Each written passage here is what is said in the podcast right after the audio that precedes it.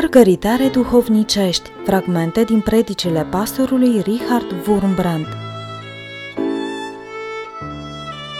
Înconjurați fiind cu un nor așa de mare de martor, să dăm la o parte orice piedică și păcatul care ne înfășoară așa de lezne și să alergăm cu stăruință în alergarea care ne stă înainte, să ne uităm țintă la căpetenia și dezvărcirea credinței noastre, adică la Isus, care pentru bucuria care i-a fost pusă înainte, a suferit crucea, a disprețuit rușinea și și-a de la dreapta scaunului de domnia lui Dumnezeu, uitați-vă dar cu luarea minte la cel ce a suferit din partea păcătoșilor o împotrivire așa de mare față de sine, pentru ca nu cumva să vă pierdeți inima și să cădeți de oboseală în sufletele voastre, Uitați-vă dar cu luarea minte la cel ce a suferit, adică la Isus. A trecut o săptămână, v-ați uitat la Isus în săptămâna asta? Păi cum ne-am rugat lui? Bun, foarte bine ai făcut că te-ai rugat.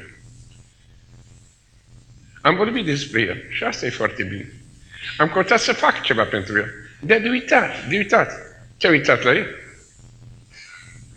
Aici spune, lasă celelalte toate. Dar trebuie să ne uităm la Isus. Cum i-ar place unui soții sau unui soț, dacă soțul vorbește despre ea, dar de uitați la ea nu se uită. Știu de soți care nu se uită la Deci nu te uiți la Soția e așa de frumoasă. Păi uite-te la ea, uite-te cu un zâmbet. Și aici spune să te uiți la Isus. În Scriptură spune să vă uitați la Isus. Nu la icoana lui Isus. E foarte bine icoanele astea. Dar nu putem să ne uităm la Isus însuși. Trebuie să vă dați seama că Biblia este scrisă într-o limbă foarte săracă.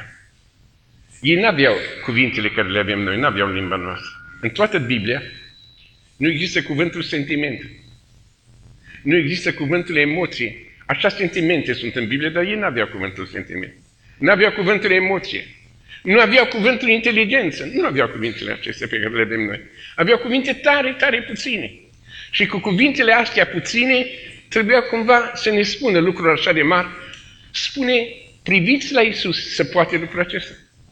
Spune Isus lui Natanael, veți vedea, veți vedea înger urcându-se și coborându-se.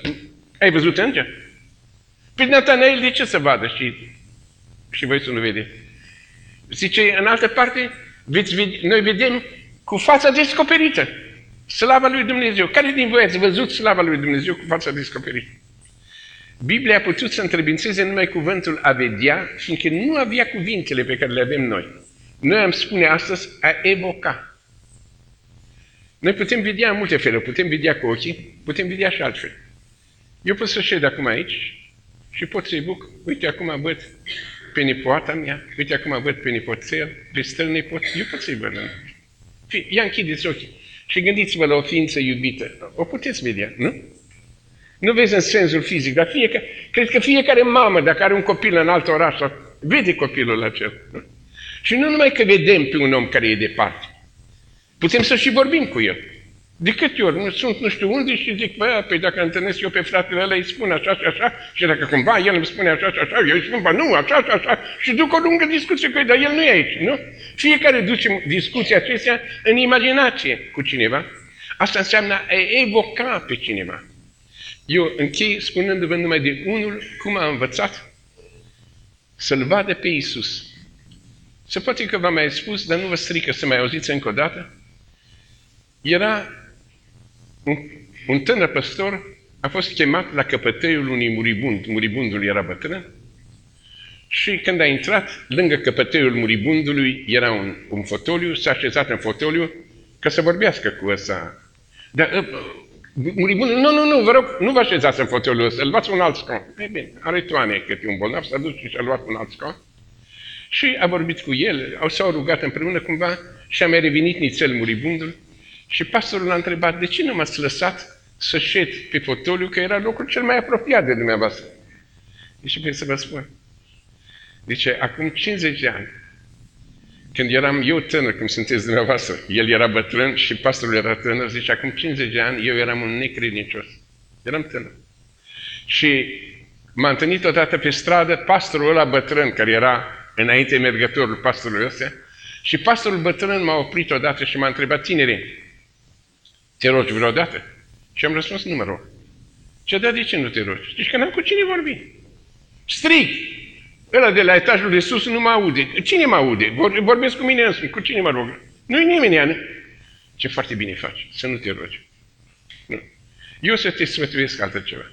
Dimineața, te-ai sculat, te-ai spălat, te-ai aranjat, așa stai pe un fotoliu și pun un alt fotoliu înaintea ta și în fotoliul ăla să-ți închipui că este Isus. Închipui că este Isus, închipui.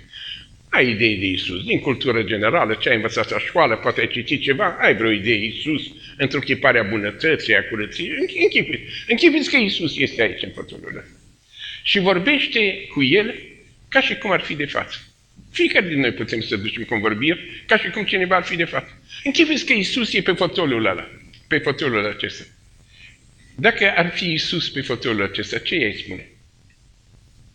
Uite, dacă astăzi Isus ar fi aici în fața ta, ce i spune?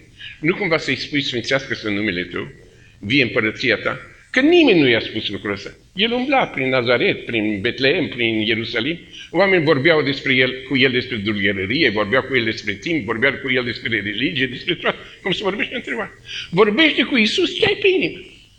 Dacă îl iubești, spune te iubesc. Dacă nu-l suferi, spune nu, nu te pot suferi. Dacă nu crezi în el, spune nu cred în el. Dacă îi spui, crezi că învățătura lui e falsă, spune învățătura e falsă. Dacă crezi că băutura e mai bună decât religia lui, spune Iisuse, să știi că mie o sticlă de vin îmi place mai mult decât toate. Spune ce ai primit.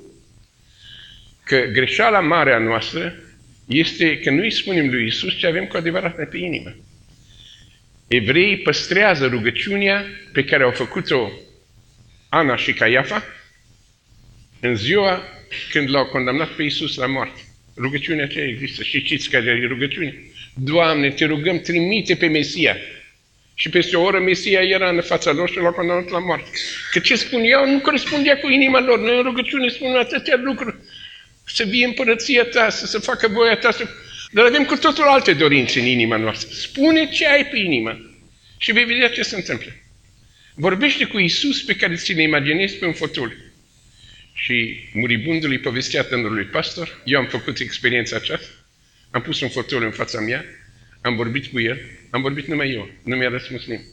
Am mai făcut-o a doua zi, a treia zi, a patra zi, după câteva zile n-a mai fost un monolog, ci un dialog. Eu vorbeam și el îmi răspundea eu puneam întrebări și căpătam răspunsuri și de 40 de ani vorbesc cu Isus care șade aici, în acest fotoliu. Și ultimul gest al muribundului ăsta, înainte de moarte, și-a întins mâna înspre prietenul care ședea pe fotoliul acesta. Isus e o realitate. Nu-L putem vedea cu ochii noștri, dar îl putem evoca ca și cum ar fi prezent.